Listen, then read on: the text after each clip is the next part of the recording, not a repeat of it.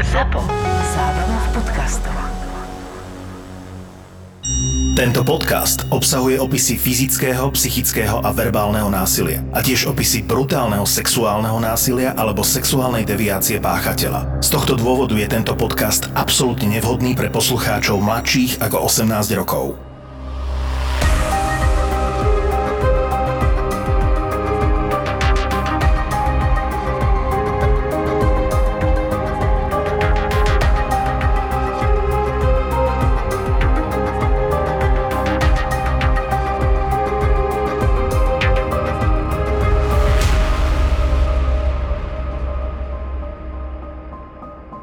Večeroch si Jozef tajným písmom, vodotlačov na obyčajný listový papier zapisoval tajné šifry, údaje o osobách pracujúcich v utajení, dokonca i čísla tajných bankových kont.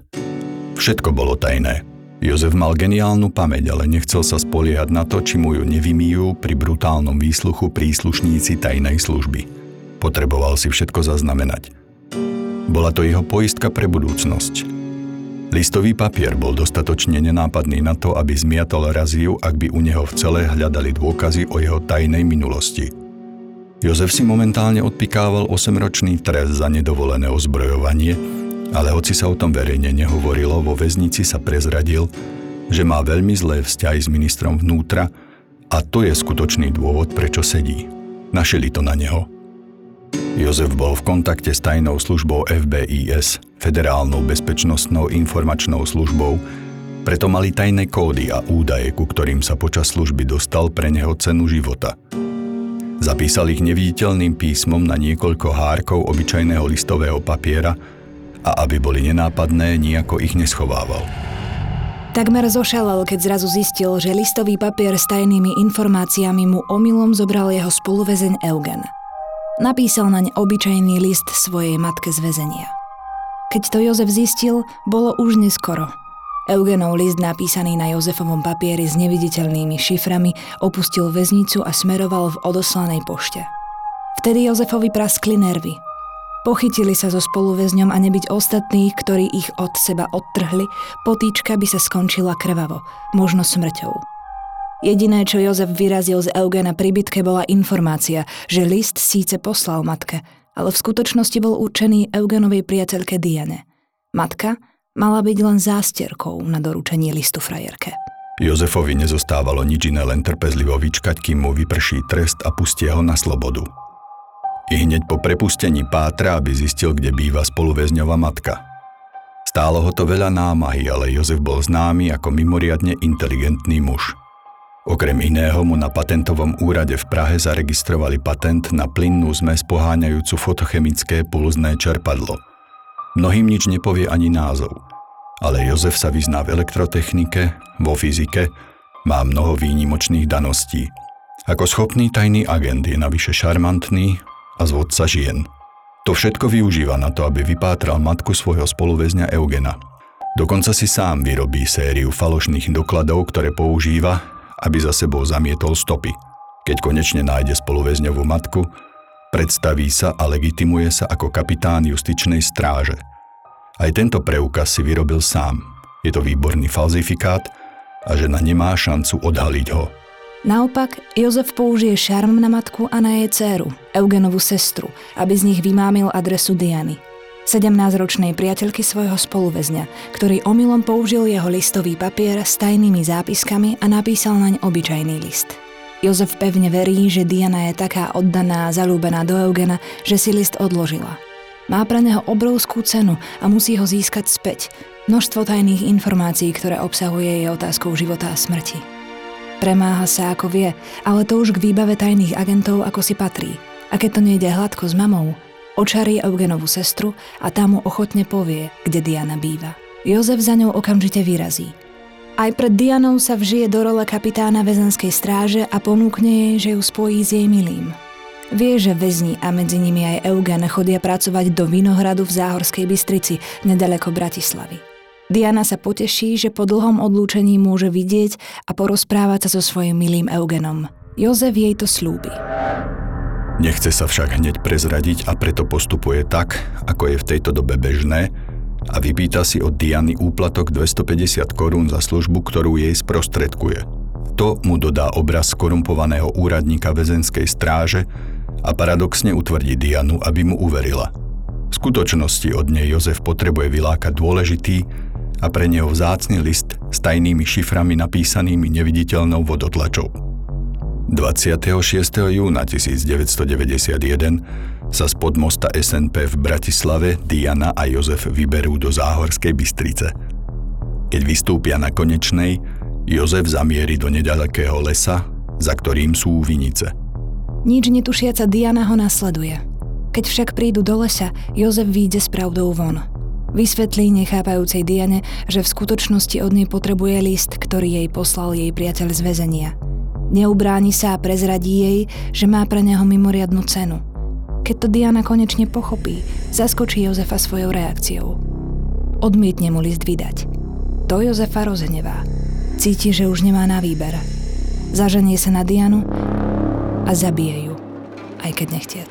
Konal v záujme utajenia citlivých informácií, aby sa nedostali do nepovolaných rúk – Taká bola verzia Jozefa Slováka, keď prekvapeným vyšetrovateľom porozprával, prečo musel zabiť Dianu a zahrabať ju v lese nad Záhorskou Bystricou. V tom čase už je totiž vo väzbe. Je podozrivý zo spáchania Dianinej vraždy. Priznáva sa však aj k ďalšej.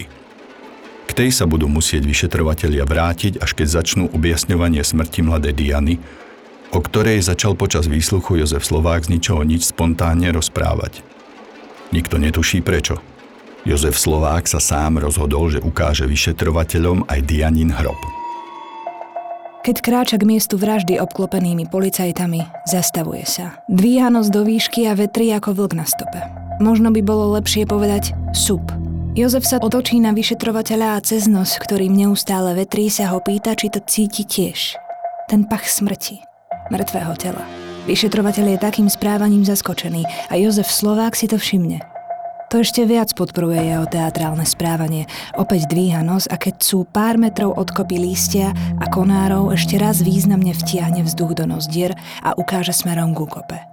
Pod lístím a konármi zahrabaná tenkou vrstvou hliny je mŕtvola mladej ženy. Vyšetrovanie neskôr ukáže, že je to naozaj mladúčká, len 17-ročná Diana.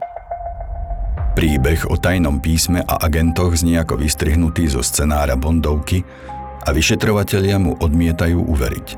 Hoci je Jozef Slovák naozaj nadpriemerne inteligentný, šarmantný, vie dobre komunikovať a je bez pochyby úspešný zvodca žien, niečo tu nesedí. Obliadka tela mladučkej Diany hneď na mieste ukáže, že mala stiahnutú sukňu, pančuchy a chýbajú jej nohavičky. Svoju rolu hral bez pochyby bližšie neurčený sexuálny motív, hoci sa nepodarilo jednoznačne preukázať, či Jozef s Dianou pred alebo po smrti súložil.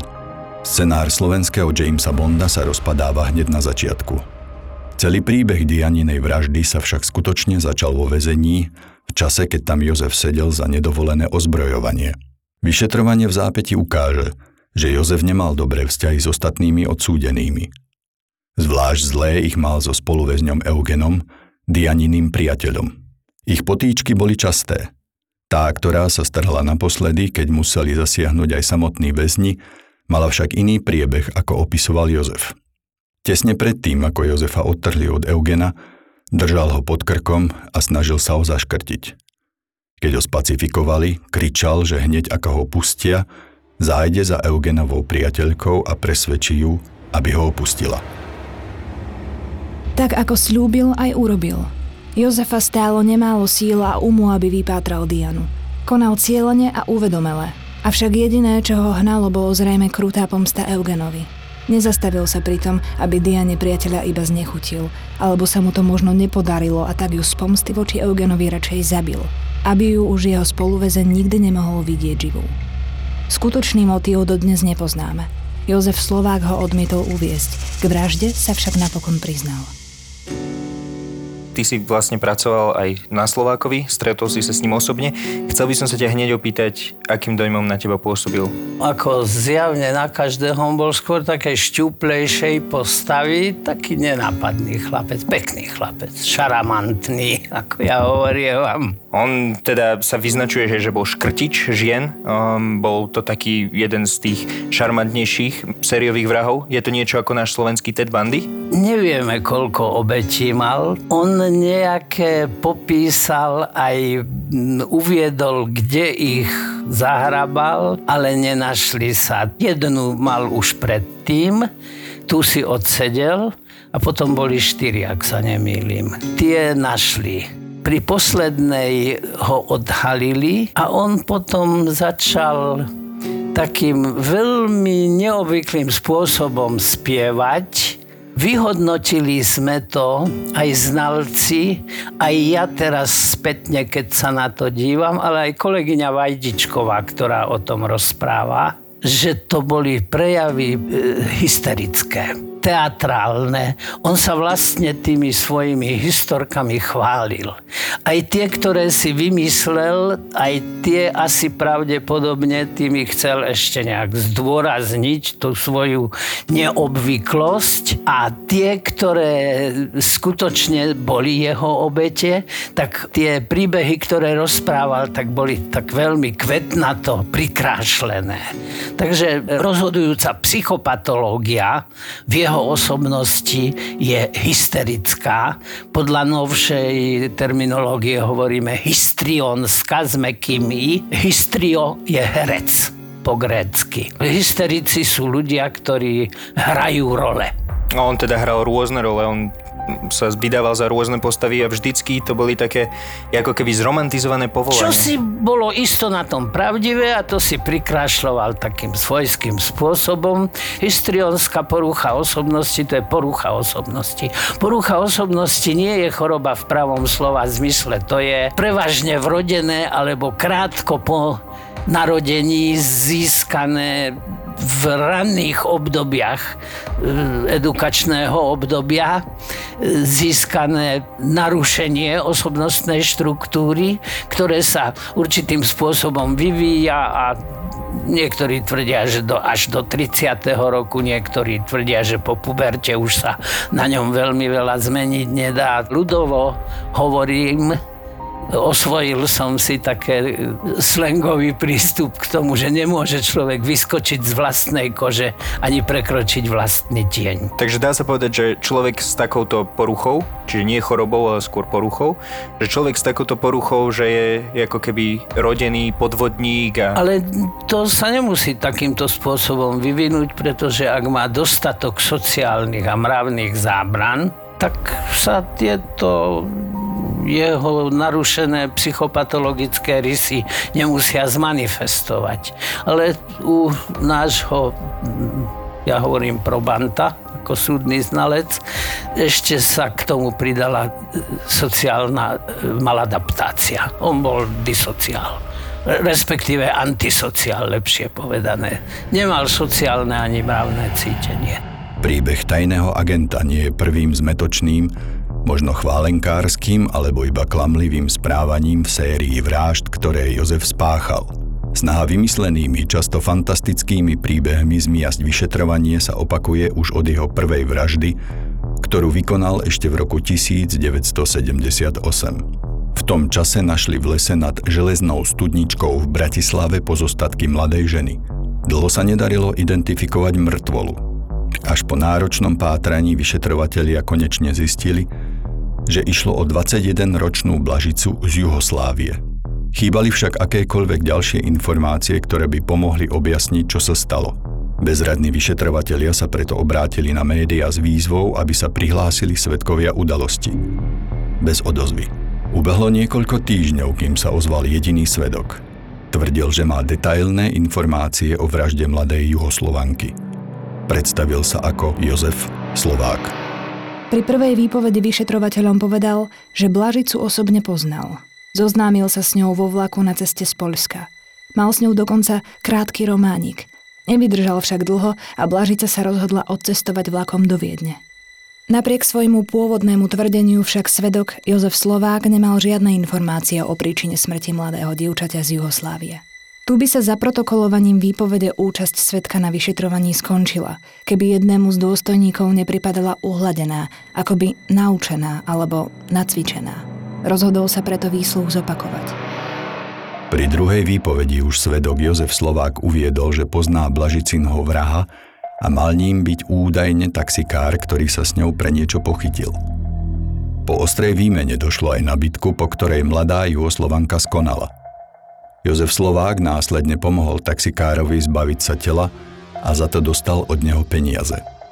Vyšetrovatelia pochopili, že údajný svedok si vymýšľa a fabuluje stále nové verzie príbehu vraždy – po tretej verzii sa v rozprávkach o Blažicinej smrti stratil už aj samotný Jozef Slovák a vyšetrovatelia začali mať konečne v prípade jasno. Uzavreli ho s tým, že Jozef Slovák sám zaviedol dôverčivú Blažicu do lesa, kde sa ju večer pokúsil zviesť. Blažica však s jeho sexuálnymi návrhmi nesúhlasila a došlo k potýčke. Slovák sa snažil dievča znásilniť a pritom ju zaškrtil – Osobné veci nebohej spálil, telo zahrabal a zakryl konármi a lístím. Priťažilo mu, že niektoré veci zavraždenej Juhoslovanky bez hamby venoval svojej priateľke. Tento priebeh udalosti uznal aj súd a Jozefa Slováka odsúdil na 15 rokov väzenia. 10. marca 1990 11 rokov po odsúdení bol však na základe rozsiahlých amnestií Jozef Slovák z väzby predčasne prepustený. Ťažko sa mi o tom hovorí. Nemyslím si, že to bol zo strany e, pána prezidenta Havla, ktorého si inak nesmierne vážim. E, ako jedného z mála prezidentov. Nezažil som veľa dobrých prezidentov a Havel patril medzi nich. Ale myslím, že toto nebol najšťastnejší ťah z jeho strany. 4. júla 1990 Necelé 4 mesiace po opustení väzenia na základe rozsiahlých tzv. Havlových amnestií spáchal Jozef Slovák svoju druhú vraždu. Išlo o iba 16-ročnú Moniku z Ondavy nad Bodvou. On si vždy vyberal mladé ženy? Len. Len, len a veľmi len. mladé. Len Dokonca. veľmi mladé ženy, do 25 rokov, mm-hmm, tuším, alebo tak. dokonca ešte menej. Tiež prezrádza táto jeho sexuálna preferencia niečo o ňom, alebo ide teda len o niečo prirodzené? Neprikladal by som tomu nejakú dôležitosť. Tak veľmi cynicky znie, že bol prieberčivý. Aj o tomto zločine začal rozprávať z ničoho nič sám Jozef Slovák, hoci nesúvisel s pôvodným vyšetrovaním. Najprv sa opýtal, čo vedia policajti o vražde, ktorá sa stala v Konopišti v Českej republike. Keď si všimol, že nie je veľa, začal sa chváliť. Najprv uviedol množstvo detailov, ktoré mohol poznať iba vrah. Potom sa spýtal, či našli vo vrecku nebohej cestovný lístok, vedel presne odkiaľ, kam mala obeď podľa tohto dokladu cestovať. Vyzeralo to, ako by sa chcel pochváliť touto vraždou a zabrániť tomu, aby mu bolo odobraté jej autorstvo – Napokon porozprával hrdo celý príbeh. S mladou Monikou sa stretol Slovák vo vlaku z Prahy. Svojim veľkým šarmom ju očaril a tak sa dohodli, že spolu odídu a prespia v hoteli v Konopišti, nedaleko Prahy. Monika začala Jozefovi Slovákovi dôverovať až tak veľmi, že mu prezradila, že má pri sebe veľa peňazí. Tým si podpísala ortiel smrti. Večer ju Jozef pozval na prechádzku do lesa. Tam na ňu vytiahol plynovú pištoľ a vystrelil. Plyn z pištole síce Moniku omráčil, ale nezabil ju. Preto do jej hlavy vystrelil znovu a znovu. Spolu 8 rán z plynovej pištole nabitej neuroparalytickým strelivom. Podľa prvej výpovede tým mladú Moniku zabil. Keď však vyšetrovatelia našli pištoľ, z ktorej sa strieľalo, Expertíza vylúčila, že by výstrely z nej spôsobili Monikinu smrť. Chvastónsky vrah preto svoju výpoveď opravil a priznal, že po neúspešnej streľbe ubil Moniku dreveným kolom. Potom je zobral šperky a peniaze, s ktorými sa mu pochválila. 2400 amerických dolárov, 800 nemeckých mariek a 16 tisíc rakúskych šilingov. Zobral nebohej Monike aj prsteň a kozmetiku. Jej telo zatiahol do lesa a prikryl konármi. Opäť dní sa však vrátil. Zistil, že telo je stále tam, kde ho odvliekol a nikto ho nenašiel. Preto dostal ďalší zo svojich konšpiračných nápadov. Najprv sa pokojne ubytoval v tom istom hoteli, ale s inou identitou ako naposledy. Predložil falošný preukaz príslušníka polície a nechal si priniesť knihu hostí. Z nej pokojne vytrhol stránku, na ktorej sa zapísal do knihy po príchode do hotela s Monikou. Chcel tým zahľadiť stopy po sebe, pretože hoci použil falošné meno, pôvodne sa zapísal so skutočnou adresou bydliska. Odišiel z hotela, ale do konopišťa sa vrátil o ďalšie dva dni a keď zistil, že telo ešte stále nikto neobjavil, dal mŕtvej Monike do vrecka cestovný lístok do Českých Budejovíc. Chcel tým popliesť políciu, doslova sa s ňou pohrať. Tento úskok bol účinný. Políciu naozaj zaviedol na falošnú stopu. Je možné, že preto sa nakoniec vyšetrovateľom pochválil, aby ukázal, ako s ňou dokázal manipulovať.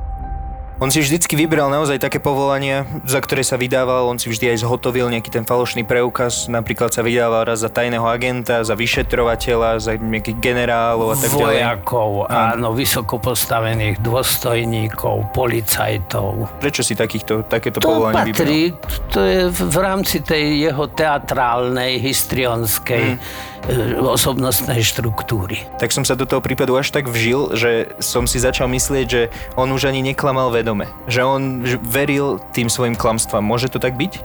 No, môže sa stať, že sa, potom už hovoríme o konfabuláciách, že teda už nie je celkom jednoznačne schopný rozlíšiť pravdu od fabulácie. Je zaznamenaný aj jedna taká príhoda, keď vlastne chceli urobiť rekonštrukciu miesta činu a vyšetrovateľ zobral Slováka a, do toho lesa, ktorý Slovák označil, že túto by mala byť pochovaná jedna z obetí a keď tam kráčali, tak Slovák tak on ako keby vetril, že už by mala byť blízko táto mŕtvola. Že nemôže tam ísť aj o nejaký druh deviácie? Alebo bolo toto len v rámci toho teatrálneho správania? Chcel len zmiasť? Tak deviácia. Ten sexuálny motiv bol aj v znaleckom posudku zohľadnený. Nebol on celkom 100% vyjasnený, ale nakoniec sa pravdepodobne ukázalo, že so všetkými svojimi obeťami súložil a nebolo celkom jasné, či pred usmrtením, alebo po usmrtení, alebo aj aj. Ale nebol to určite jediný motív. On mám taký dojem, že v tejto oblasti nejaké veľké problémy nemal. Ale takýto spôsob deviantný nebol mu cudzí, a preto sa aj takýmto spôsobom v eroticko-sexuálnej oblasti správal. Ale toto, čo hovoríš, to vetrenie a takéto, to je, to je skôr teatrálny prejav. A on sa ako keby za ten sexuálny motív vražd hambil. On to nechcel priznať za žiadnu cenu, aj sa snažili to z neho dostať. Pritom tie obete boli nájdené už teda v pokročilom stave rozkladu, ale boli nájdené so stiahnutými nohavičkami. Bolo zjavné, že tam došlo. Zrejme tá sexuálne erotická motivácia tam bola. Mm. A určite sa aj pri elektrofyziologickom vyšetrení dokázala, pretože takto bol záverovaný aj posudok. Slovak obete väčšinou škrtil. Bolo, Škrtil. Bolo tam aj pár incidentov, že ich Škrtil, smrť nastala zlomením jazylky. prezradza toto o, nie, o ňom niečo, o jeho psyché. No, takáto bezprostredné, iné je zastreliť svoju vraždenú obeď a iné je usmrtiť ju vlastnými rukami. A tiež to môže byť v rámci eroticko-sexuálneho motívu. Nejaká mocenská hra, ako keby. Aj to, ale aj e, pociťovanie sexuálneho vzrušenia a slasti pri usmrcovaní a bezprostrednom usmrcovaní obete. Piatá vražda, ktorou sa Jozef Slovák pochválil policajtom sám od seba, bola 18-ročná Vladislava Schebu. Ako vysvetlo, zabil ju len 17 dní po mladučkej Monike. Aj s ňou sa zoznámil vo vlaku. Tentoraz pri jej ceste do Bratislavy, kam išla za priateľom. Podarilo sa mu ju vylákať na kamzík nad Bratislavu. Tam ju zrejme najprv úderom lakte do krku znehybnil a potom uškrtil. Telo bolo nájdené vďaka spontánnej výpovedi Jozefa Slováka až rok po zmiznutí a bolo už v takom rozklade, že presnú príčinu smrti nebolo možné určiť ani overiť podľa Slovákových údajov. Slovák sa však sám rozhodol, že vyšetrovateľov zavedie k jej hrobu pod vysielačom Kamzík. Tam, nedaleko lyžiarskej dráhy, len kúsok v lese, zahádzal mŕtvolu konármi a lístím.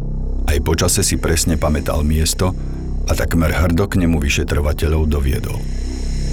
O všetkých svojich vraždách začal Jozef Slovák rozprávať spontánne počas vypočúvania vraždy Diany, keď ho jeho bývalý spoluvezeň označil ako možného podozrivého, pretože sa mu po bitke vyhrážal, že Dianu navštívi. Dva dni predtým, ako bol zadržaný, však spáchal ešte jednu vraždu, o ktorej dovtedy nikto nevedel. Opäť začal rozprávať sám a napokon vyšetrovateľov zaviedol k mŕtvole iba 19-ročnej Anny. Ležala vo vysokej tráve na železnej studničke v Bratislave.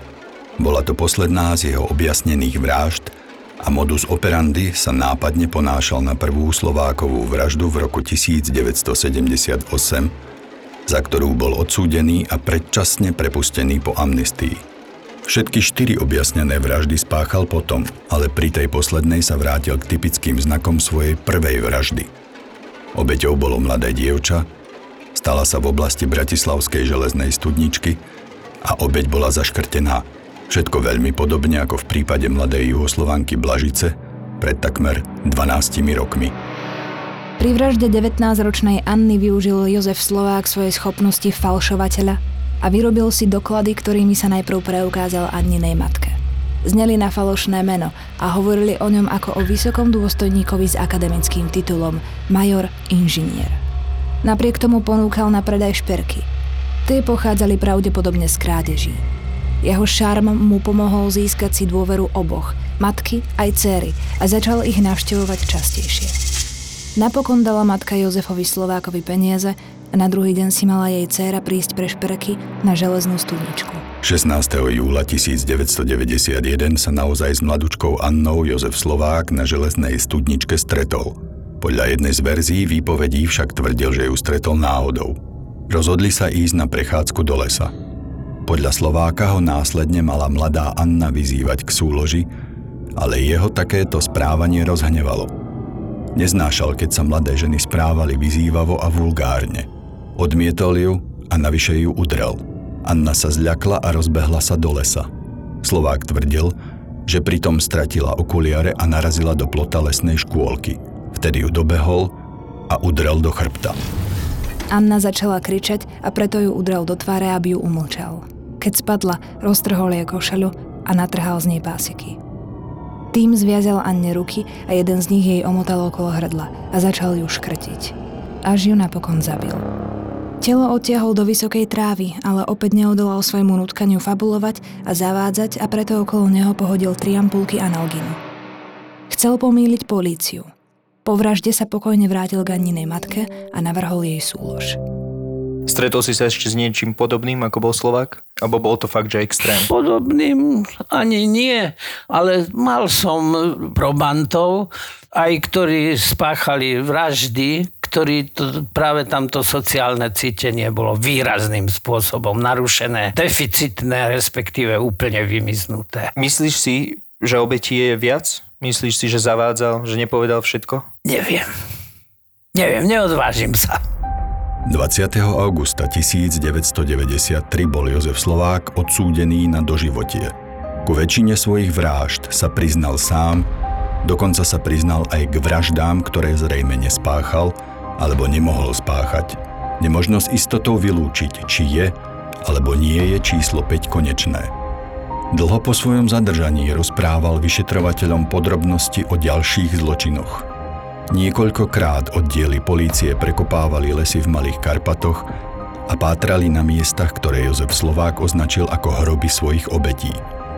Žiadne ďalšie sa však už nenašli.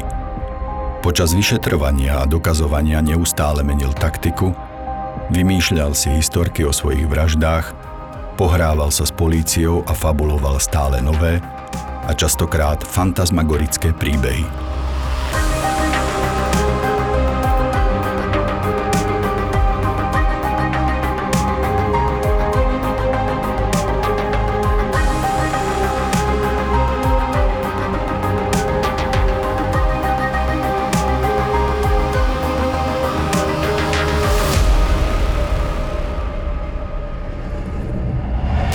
Podcast do literárnej podoby preniesol spisovateľ Dušan Budzak, autor napínavej série knižných thrillerov Údolie, Štít sen a Rozprávkár.